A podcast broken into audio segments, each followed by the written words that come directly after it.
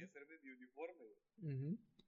Y como que entendió que eso que tiene lo haber interpretado como que pues, yo me pongo el... Ajá. Hola, güey. Y me dijo, no, gracias. Y yo así como que iba a seguir reclamando, pero entendí la cara de espanto que puso. Chale. Y que me había imaginado con mis piernas velludas, velludas, pero yo vestido de mail. A la bestia, güey. Y ya me. No me dio el empleo. Ah, anécdotas, anécdotas. Ay. Ay, bueno. Eh, bienvenidos eh, nuevamente a su bonito podcast, Podcast Dominguero. Un pedacito de domingo los jueves. Un capítulo más de Realidades Fragmentadas. Este capítulo es grabado el 7 de... ¿7 de qué? Marzo. 7 de marzo Ujú. del 2021 con público en vivo en el estudio. Ni quería imaginar eso, No, dice. Night 7. Night 7 XD. Ni quería imaginar eso. Bueno, eh, no sé cómo iniciar. Un saludo a todos los fragmentados, a los toscanitos y a los soldadillos. A ver si vamos a iniciar. Andaba de viaje y ya volví. Ok. No sé cómo iniciar este podcast. eh, por cosa.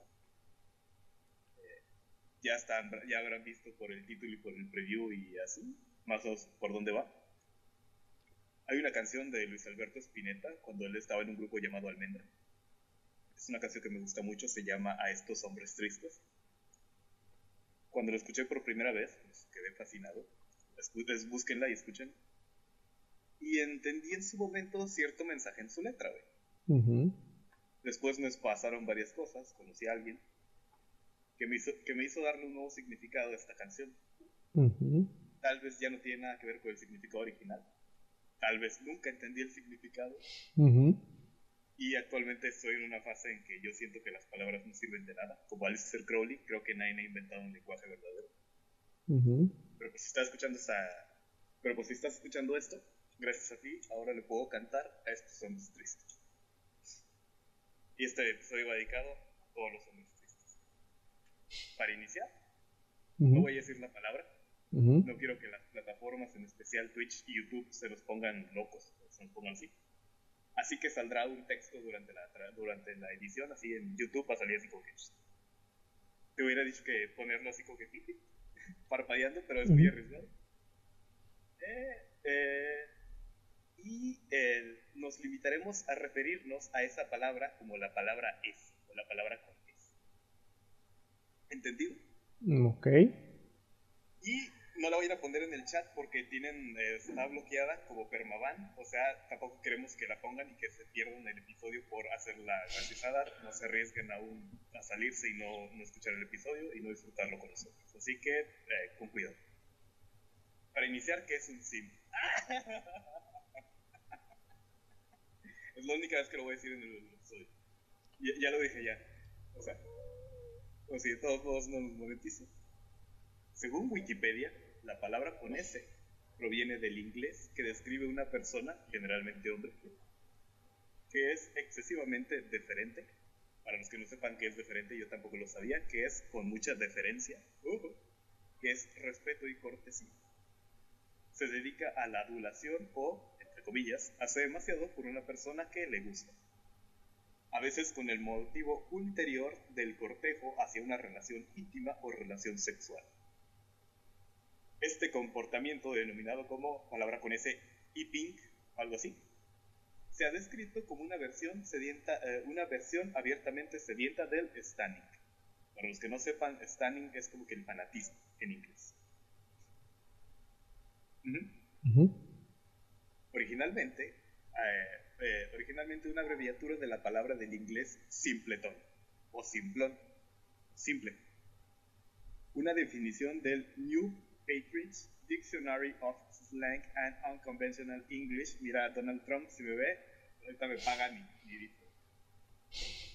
Coloca su primer uso conocido en 1946. O sea, es del 46 Ujú. pero sin embargo había aparecido en The New York Times en el 20 en 1923, güey. Ok. el 14, el 14 de mayo de ese año. Se publicó una carta en la que Lilia Henderson criticaba a los miembros de la Asociación de Viudos de Atlantic City. Suena súper depresivo eso. Una asociación de viudos.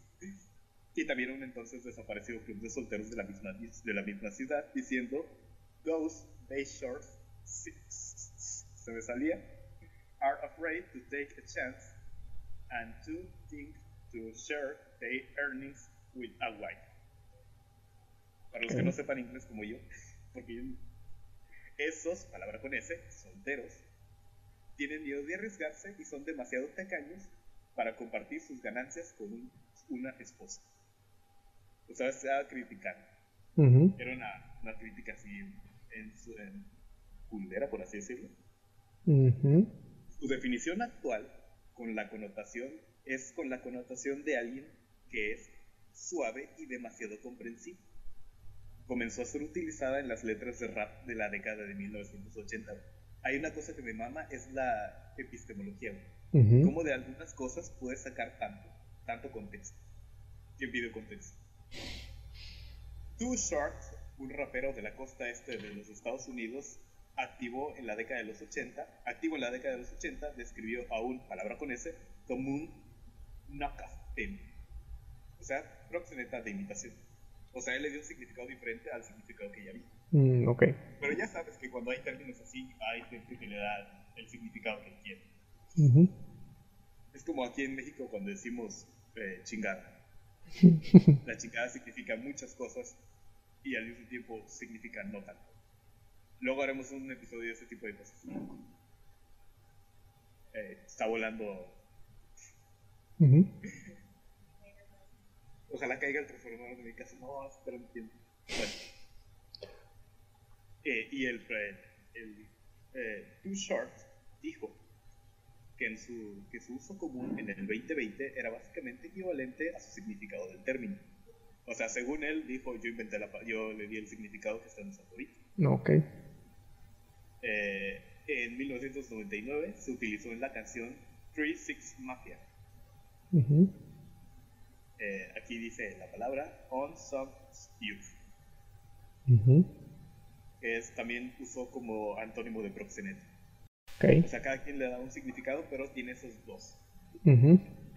Sin embargo, algunas definiciones eran más reveladoras de sus orígenes en el siglo XX, incluido el retroacrónimo, que es cuando haces eh, y cada, cada, letra de una palabra significa algo, que significa soccer idolizing mediocre. Okay. Tonto que idolatra un mediocre. O sea, es, una. hasta cierto punto entiendo por qué está baneada en varios lugares. Porque sí es bastante agresiva en algunos puntos. The New York Times describió esto como bastante activo en el 2020 cuando se puso de moda. La palabra continuó siendo utilizada por los raperos en la década del 2010 y se usó ocasionalmente en Internet, pero nunca tuvo una popularidad como hasta el 2020.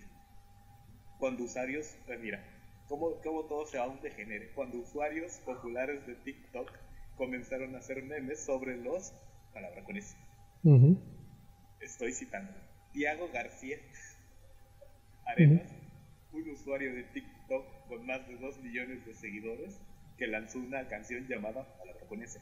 En 2020 describió al Palabra con ese de New York Times en julio del 2020 como alguien que pone una mujer en un pedestal. Nelson Khan, otro usuario de TikTok, dijo que los, palabra con ese, eran tipos que gastan mucho dinero en chicas y no obtienen nada a cambio. Según The Tap, el, palabra con ese, ha venido a tomar el lugar del soft boy. Oye, ¿qué pasó con esos güeyes? Ni idea, güey, los soft boy. Realmente no estoy muy eh, como que en contexto con eso, ese mame de los soft boy y ese tipo de cosas de ahora, supongo. Ahí me daban lástima verlo. Uh Bueno, perdón, bueno, perdón a toda la gente que se identificó en ese momento, con una disculpa, pero ahí sí me daban así como que mucho cringe. Bueno, describiéndolo como un chico que es un fracaso romántico. Definitivamente el tipo de chico que le dirías a las chicas que es un poco demasiado agradable y probablemente ni siquiera tenga un chat grupal de chicos. Ahí, bueno, es que, no sé, eh, estas generaciones nuevas. Eh, ah, un término, un, un, dato triste de mí, yo solo hablo por WhatsApp con Kevin y con mi familia. Y de repente pido tareas. El término llegó a gozar de gran popularidad en sitios de internet como Twitch, aquí estamos, y Twitter. Aquí estoy citando lo que puse. Ana María de The Daily Dot escribe, solo Twitter podría tomar jergas de nicho de décadas como japonesa y hacer que parezcan un nuevo meme viral. O sea, es lo que también, a, lo mejor luego hacemos un episodio de Twitter, güey. Porque como algo que ya estaba desde, desde 1923 se volvió algo tan viral y tan de moda y mucha gente lo decía como nuevo. Pero pues, pues, tiene historia detrás. Sí. Pero bueno. Y aquí damos el primer salto de parkour a otro tema parecido, pero no igual. A ver. ¿Les suena familiar la zona del amigo? Ok. Y voy a citar un tweet de Eduardo Espinosa, el gran Lolo de leyendas legendarias. Aquí está mi tesis, maestra. lo saqué. lo bestia. Lo saqué de.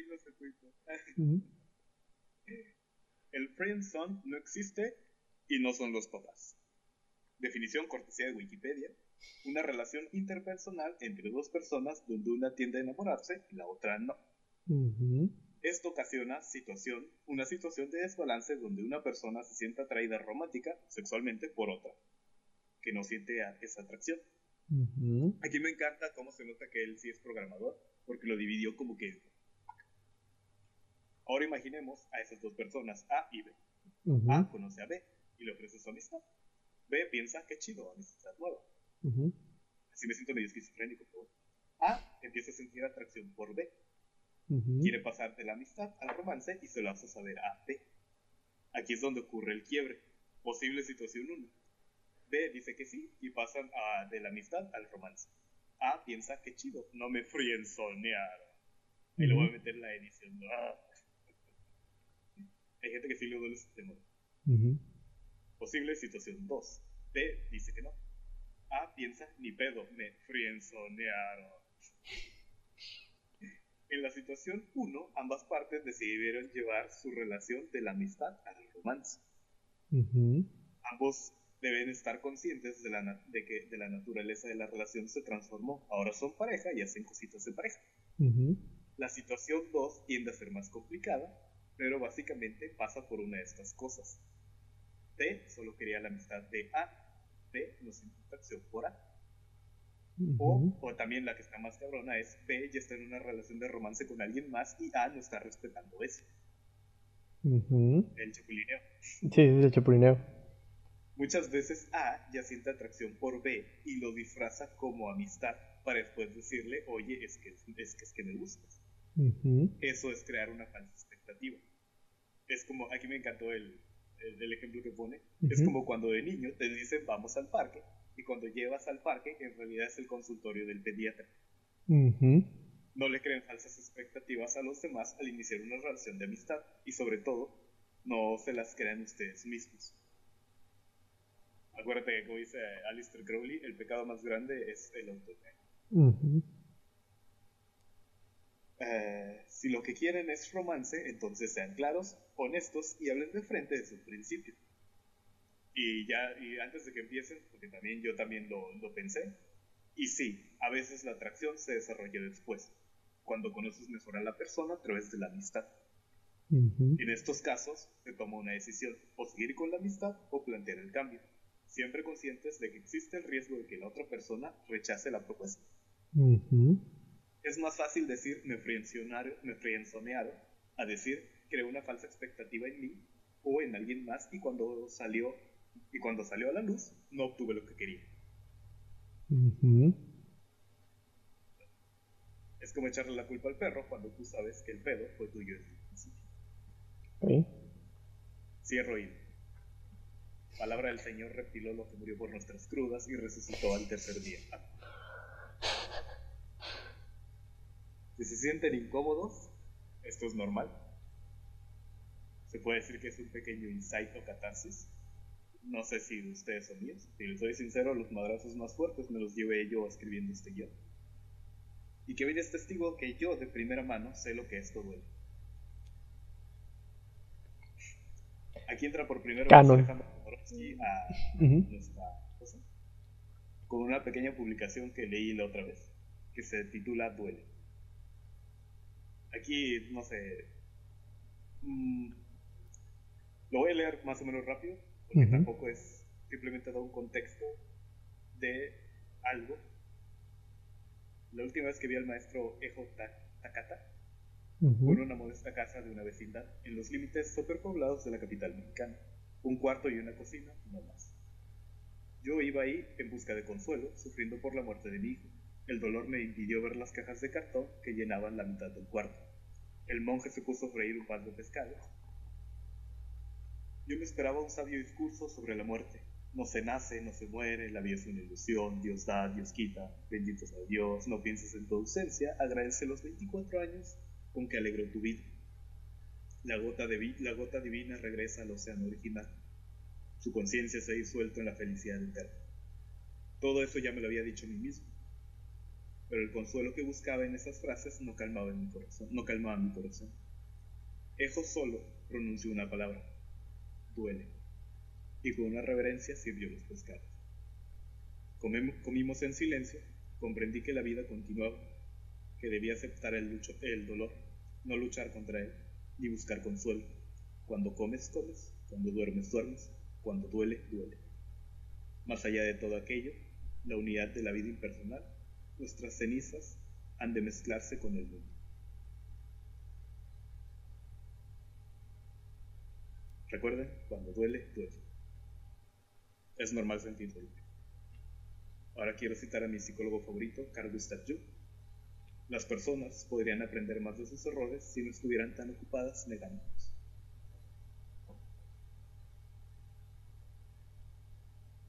Por si no saben el contexto de esto, me le declaré a Kevin y él me rechazó. Lo siento, chicos. Tenía que decirlo. Amigos, más que nada por el bien de este podcast.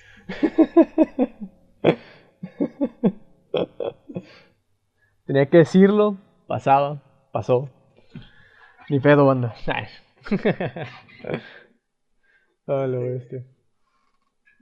Estuvo interesante esta, esta, esta última... ¿Eh? Me gustó. No, no, no, no, no. Digo, eso... Y no íbamos a hablar de esto, ¿sabes? Pero, pero bueno, está bien, está bien. No pasa nada, no pasa nada. Antes de pasar a Jung, eh, quiero dar unas pequeñas definiciones de amor desde diferentes perspectivas y autores. Porque como te lo comentaba antes de iniciar el podcast, el romanticismo terminó, está terminando matando el amor. No hay solo, no hay un discurso coherente de lo que es el amor. Preferimos agarrar frases motivacionales y de autoengaño, culpar a otras personas, culpar a destinos, culpar a dioses, en lugar de, ¿sabes qué? La regué la regamos. Entendí mal, entendimos mal.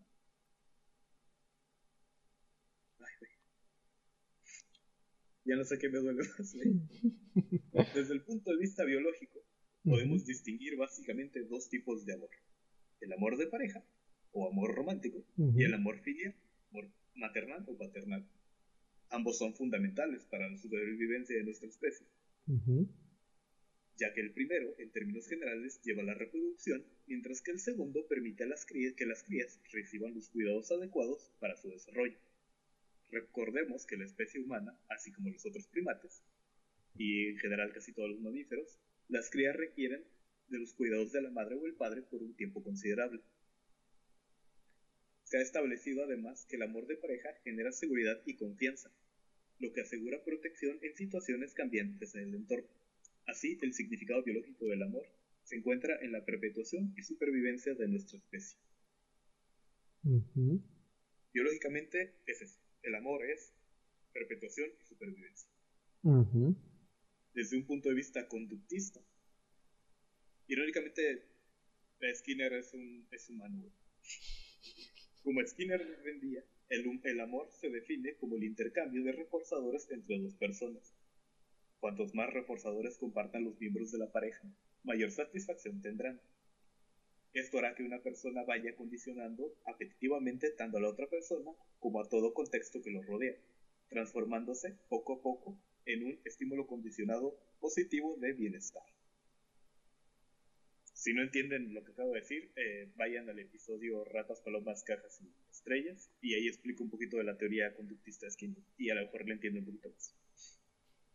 Cuando una persona está enamorada de otra, se da una serie de procesos de condicionamiento en los que las respuestas condicionadas, la taquicardia, el en el estómago, el calor en el cuerpo, la agitación, las famosas mariposillas en el estómago, son etiquetadas como algo positivo. Si estas mismas respuestas se dieran antes de un examen o en una entrevista de trabajo, la explicación que esa persona se les daría es que tiene ansiedad. Ok. wow, qué bonito. Que, cabrón, que dicen es que por lo general las sensaciones que tú tienes cuando dices que estás enamorado de alguien son casi idénticas a las que te pasan cuando te asustas. Ok. Lo importante, por lo tanto, es la interpretación que cada uno se da en un contexto determinado, fruto de la historia de aprendizaje que cada uno haya tenido para interpretar sus emociones. Aquí, en pocas palabras, hay personas que toman algunos estímulos y algunos reforzadores como algo del amor. Y hay personas que eh, no lo ven, que ven el amor de otra manera. Pues me sorprendió esta definición de Skinner, Que pensé que iba a ser más frío, más cortante, más. No, o sea. Sigue siendo conductista, obviamente, pero es como que hay personas que hay condicionamientos propios que te haces, que los interpretas como amor y otros que no. Cuando una persona está enamorada, focaliza absolutamente con todo con respecto a la persona amada, polarizándole, polarizándole todos los reforzadores en su dirección y erigiendo como única fuente todos sus reforzadores. cuando estás enamorado piensas que todo te lo da esa persona. Es parte del concepto de enamoramiento, ¿no? Quería buscar lo que. Es algo que se confunde mucho, ¿eh? El amor con el enamoramiento, güey. Que yo sepa. Porque. Quería buscar qué decía Abraham Maslow acerca del amor. Pero la neta me dio un chingo de pereza. y seguramente esté en su explicación del modelo comercial capitalista agresivo que. Es que neta, cabrón. No hay nada que represente de una manera más ojete lo abusivo y culero que es el sistema capitalista que una puta pirámide. Hubiera hecho mínimo un rombo, güey, no sé. un círculo. Te doy la razón ahí, güey. La pirámide sí es muy. Sistema capitalista, sí o sí, güey. Cuando, cuando, no, cuando el, del lado feo del modelo capitalista, lo primero que te salta a la vista son los, las cosas, las estafas piramidales. Chale. Ajá. El amor platónico es una expresión que, en su uso común, pretende referirse a la visión filosófica que tuvo Platón acerca del amor. Sin embargo, los significados popularmente asociados a esta expresión, esto es, el amor platónico como amor no correspondido o un amor imposible, es erróneo desde el punto de vista filosófico. Aquí me siento bien mamón diciendo eso. En la medida en que no refleja la concepción platónica del amor o eros expuesta en el banquete. O sea, cuando dices, es que es amor platónico, no, no, no chingues. Platón no dijo eso.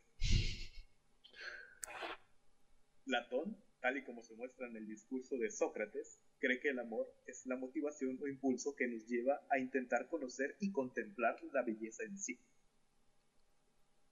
Esta orientación se produce en un proceso gradual que comienza con la apreciación de la apariencia de la belleza en una persona, por ejemplo, la belleza puramente física. Continúa con la belleza física en general y luego avanza hacia la apreciación de la belleza espiritual, lo del carácter o lo del alma, a la belleza de las leyes y las costumbres en la sociedad, la que se encuentra en las artes y las ciencias, etc. Todos estos pasos eh, deben finalmente superarse hasta alcanzar el punto, el punto culmen del proceso, el conocimiento apasionado, puro y desinteresado de la esencia de la belleza misma que se mantiene incorruptible y siempre igual a sí mismo. El conocimiento de la idea de la belleza en cuanto es lo único que es bello en sí mismo y por sí mismo y en cuanto a aquello que es causa de todo lo que de todo lo bello, de que todo lo bello sea bello. Si los mareé es filosofía, se tienen que marear. En esto consiste la idealidad del amor, platónico. No en tener un amor inalcanzable, sino en amar las formas o ideas eternas, inteligibles y perfectas. Exactamente, eso sí. No hay, no hay en absoluto elementos sexuales, sencillamente porque el auténtico amor para Platón no es el que se dirige a una persona, sino el que se orienta hacia la esencia trascendente de la belleza en sí. Porque tampoco el amor platónico es amar a la esencia de la belleza. No es un tipo de idealización de las personas ni nada de eso. Luego llegamos a Nietzsche. no sé por qué lo agarré. Estaba buscando definiciones hacia la azar. Y estoy citando. El miedo ha hecho que progrese el conocimiento general de los hombres más que el amor, ya que el miedo nos hace intuir qué es lo que tenemos delante, que sabe, que quiere y que se puede. Nos equivocamos en esto, correremos un gran... si nos equivocamos en esto, correremos un gran riesgo de peligro o nos causaría un mal. El amor, por el contrario, nos inclina íntimamente a ver en el prójimo, hermosas cualidades y a elevarle todo lo posible. Para que veas, las primeras declaraciones de Nietzsche acerca del amor es que no se Toda esta ceguera producida por el amor induce a pensar en su fragilidad. ¿Hasta cuándo se ocultan los defectos? ¿Cuándo deja de importar más el otro que uno mismo? ¿El amor es desinteresado pero posesivo? Los interrogantes dejan un vacío dentro de cada uno, porque todos aman y es un acto natural. La posesión hace parte del amor tanto como la libertad. La diferencia de estas consiste en la posesión, en que la posesión es un acto que se elige imponer y la libertad es algo ya impuesto. En Nietzsche se pronuncia amor es el sentimiento de la propiedad o de aquello que nosotros queremos convertir en propiedad nuestra. Para que veas, las primeras declaraciones del amor eran muy feas, bueno, muy críticas en ese aspecto. Y si, bien se entiende que el amor es una elección de libertad, y que prima esa libertad para que surja el amor, la posesión es un acto que deviene del deseo. Hacia sus últimos años de vida, en consideración acerca de la posesión, dice, estoy citando, creen ser desinteresados en amor, porque quieren el provecho de otra criatura, muchas veces contra su propio interés, pero en compensación quieren poseer a esta otra criatura como si el amor fuera una pequeña maldición, un agape en potencia, pero con dejos de un eros egoísta que solo busca algo para sí mismo. El amor lleva en algún momento, el amor, el amor lleva a sentirse en algún momento decepcionados, frustrados, traicionados.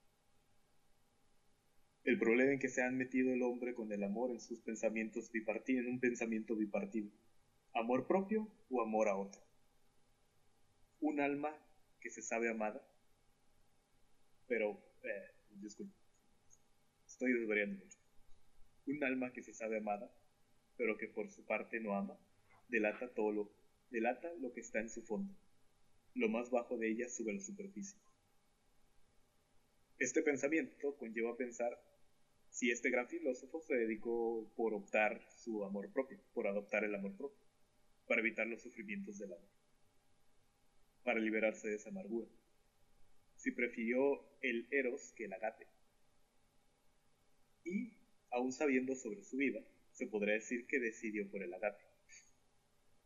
Puso en pie el amor al otro, pues esto le diría, le diría, le daría vida. Eh, estoy mucho.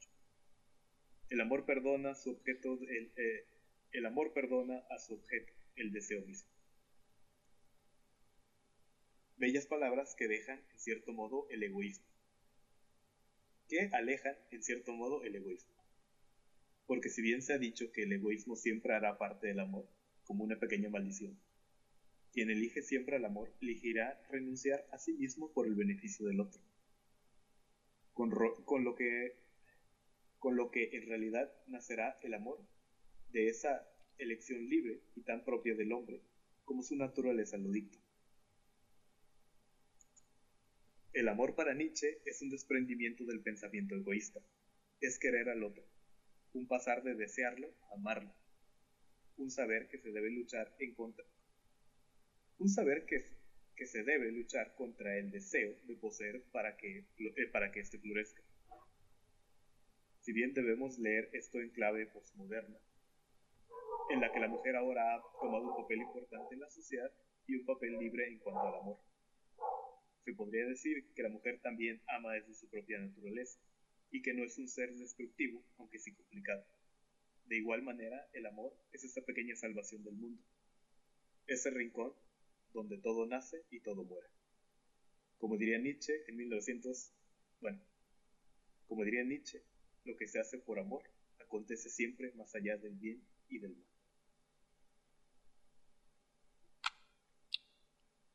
A mí me encanta porque dicen, es que Nietzsche es depresivo, es Nietzsche es muy triste, sí. Pero tiene cosas. A mí me falta leer Nietzsche, güey, sinceramente más, güey, porque lo que leí no... No sé, güey, no me... Y estuve escuchando también un, un pequeño, un audiolibro, güey, en, en YouTube. Pero, no sé, bro. Todos tienen su, su, su, ¿cómo se dice? Su alto y bajo, ¿no? Digo, cada, cada uno cambia de ideas como cambia de calzones, güey. Este, y, y no está mal. Y tampoco está mal quedarse con una sola idea. Este. Pero no sé, me parece muy, muy raro, güey, porque parte de. La siguiente, la siguiente persona te va a encantar. A ver. ¿Qué es el amor?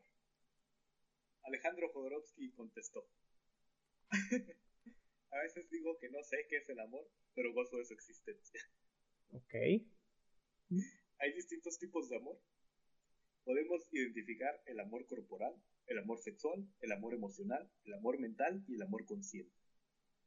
El amor aparece cuando hay complementariedad en los cuatro niveles del ser. Yo me paro frente a ti y tenemos una comunicación de pensamiento, somos complementarios. Tenemos una comunicación emocional, somos complementarios. Tenemos una buena comunicación sexual y creativa, somos complementarios. Y nuestra compañía nos agrada. Luego le preguntan qué es el amor verdadero.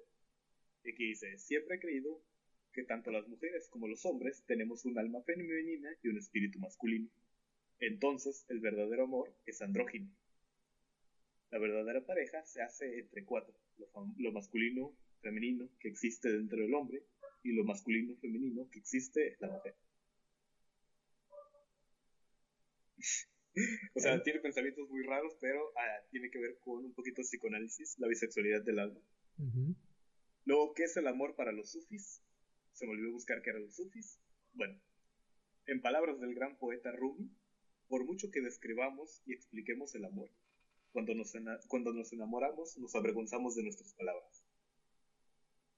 Al explicarlo, la razón se atasca como un, como un asno en el fango. Nada salvo el amor mismo puede explicar el amor y los amantes. Ahí un poco lo que te dije. esa crítica al romanticismo y esa, esa flor al amor. Nada salvo el amor mismo puede explicar el amor. No tenemos ni idea de lo que es el amor. Si lo supiéramos, pasaríamos los días y las noches cantando sus alabanzas y sus nombres, de la misma manera que lo hacen los pájaros y lo manifiestan las flores. Eh, aquí ya podemos, lo podemos dejar esto para otro episodio. Quiero pasar a estos dos que ya me interesan bien. Ok.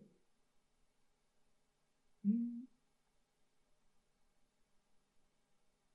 Eric Fromm, no sé si lo ubiques. Eric Fromm, se me hace conocido el nombre, no lo recuerdo sinceramente, pero... Fue, maestro del maestro Cain.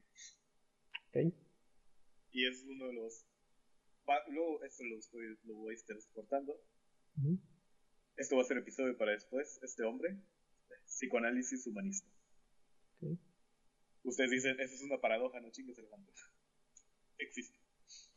Según Fromm, sentimos miedo a asumir la libertad y la delegamos a otros. A otros. Del mismo modo, pensamos que el amor es una cuestión de azar, cuando se ama con la razón. ¿Recuerdan la segunda ley de Telemann? Amor es ley, ama bajo tu voluntad. Porque es muy fácil simplemente delegar las cosas a otras personas. En el salón de los Pro se escucha el tic-tac del reloj en la pared. La madre está pasando por uno de sus habituales episodios de depresión Para el padre no es algo circunstancial, su carácter siempre es taciturno y angustiado. Eric, de 12 años, está impaciente porque llegue la hora de la visita. Una joven, pintura, una joven pintora de 25 años, hermosa, magnética, acompañada siempre de su padre viudo. Vienen cada semana, pero la visita no se presenta. Y alguien les hace llegar un mensaje que decía, el anciano ha fallecido y la joven pintora se ha quitado la vida. Y ha dejado una nota expresando su deseo de que la entierren con él. Eso le pasó a los 12 años. Cinco décadas más tarde, en su libro Las cadenas de la ilusión, el ya reputado psicoanalista Eric Fromm dejaría constancia de, aquel suceso, de que aquel suceso le habría conmovido profundamente, hasta el punto de desencadenar su interés por el psicoanálisis y la fecunda carrera que empezaría después. Estoy citando, ¿cómo es posible? ¿Cómo es posible que una joven bella, que una joven y bella mujer pudiese amar tanto a su padre que prefiriese ser, que prefiriese ser enterrada junto a él a vivir los placeres de la vida y del arte? Ciertamente no pude contestar, pero, el cómo se me quedó grabado. Y cuando conocí las teorías freudianas, estas parecieron encerrar la respuesta a una experiencia aterradora y enigmática. Si quieren saber el desenlace de esta historia, esperen el episodio de Eric Fromm. Tras tres matrimonios, había llegado el momento de reflexionar sobre uno de los temas centrales en su vida, el amor. Aquí viene eh, uno de los libros que le han hecho parodias, pero El arte de amar, del 1956, se convirtió rápidamente en un bestseller mundial. Fromm define que amar no es una emoción, sino una capacidad que puede desarrollarse y que está íntimamente ligada a la responsabilidad, el respeto y el cuidado de los demás. Esto es, con verdadero conocimiento de lo que realmente necesita y desea la otra persona. Aquí, el ejemplo que él pone es, el amor inmaduro te dice, te amo porque necesito, te necesito. El amor maduro dice, te necesito porque te amo. Para Fromm. Mm, ¿Te necesito porque te amo? Te amo porque te necesito. Mira, son sus teorías, no voy a defenderlo ahorita. Okay. ok, ok, ok. Y también acuérdate que cada quien interpreta lo que quiere. Sí, sí, sí, sí. Para Fromm, igual que la libertad, el amor es un acto de, de la voluntad. La decisión de amar, cuidar, responsabilizarse, respetar y conocer a una persona. Es indisoluble de su idea de libertad, que implica ser capaces de obedecer a la razón y al conocimiento y no a las pasiones irracionales.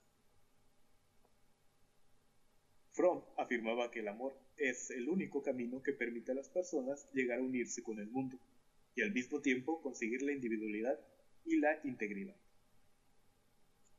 Según él, el amor es la unión con alguien o algo fuera de uno mismo, bajo las condiciones de conservar la autonomía e integridad propias. El amor implica compartir e intercambiar ideas con otra persona, pero deja libertad para conservar nuestra identidad y autonomía. Y autonomía permite a las personas satisfacer sus necesidades de vínculos sin renunciar a su integridad e independencia. Aquí entra la famosa paradoja de Fromm. La paradoja del amor es ser uno mismo sin dejar de ser dos. El amor es la llave, es la llave para abrir las puertas del crecimiento del hombre. Permite permite trabar relación con otros, sentirse con otros, sin reducir el sentimiento de integridad e independencia. Para que sea así, el amor requiere que se hallen presentes al mismo tiempo la solicitud, la responsabilidad, el respeto y el conocimiento del objeto de unión. Cuando esto se cumple, para Fromm, la experiencia del amor es el acto más humano y humanizador. Es, es la versión del amor de Eric cerrando, estoy citando, como dice Marie Shanes, es difícil encontrar en la obra de Carl Gustav Jung juicios concretos sobre el amor, aunque resulte sorprendente.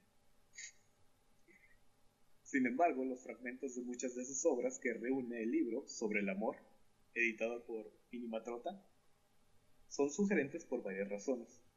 Recorren el pensamiento del psicólogo alrededor de muy distintos temas relacionados con las relaciones amorosas y su misterio, y los rastros de época que contiene, que le dan una lectura, que dan lectura a una profundidad inesperada. Aprovechando la creatividad que motiva lo fragmentario y las múltiples lecturas que pueden hacerse de esa, de esa fuerza misteriosa, esa fuerza del destino, que abarca desde el cielo hasta el infierno, como describió Jung el amor. Y esto es lo más que se puede tener de la definición de amor de Jung. Una fuerza del destino que abarca desde el cielo hasta el infierno. Pero es que, si recuerdas que es destino para Jung, ¿no? Mm, no, no recuerdo qué es destino para Jung. El inconsciente. ok. Estoy citando, mi experiencia como médico, al igual que mi vida propia, me han puesto incesantemente ante la pregunta sobre el amor. Y nunca fui capaz de dar una respuesta válida. Ese es Gustav Jung. El problema del amor aparece en los grandes padecimientos de la humanidad. Pertenece a los grandes padecimientos de la humanidad. Y nadie debería avergonzarse del hecho de tener que pagar su tributo. Como hay varios que entienden, o bueno, que entendieron que la vergüenza y el amor tienen como que una parte eh, como que ligada. yo culpo al romanticismo, así.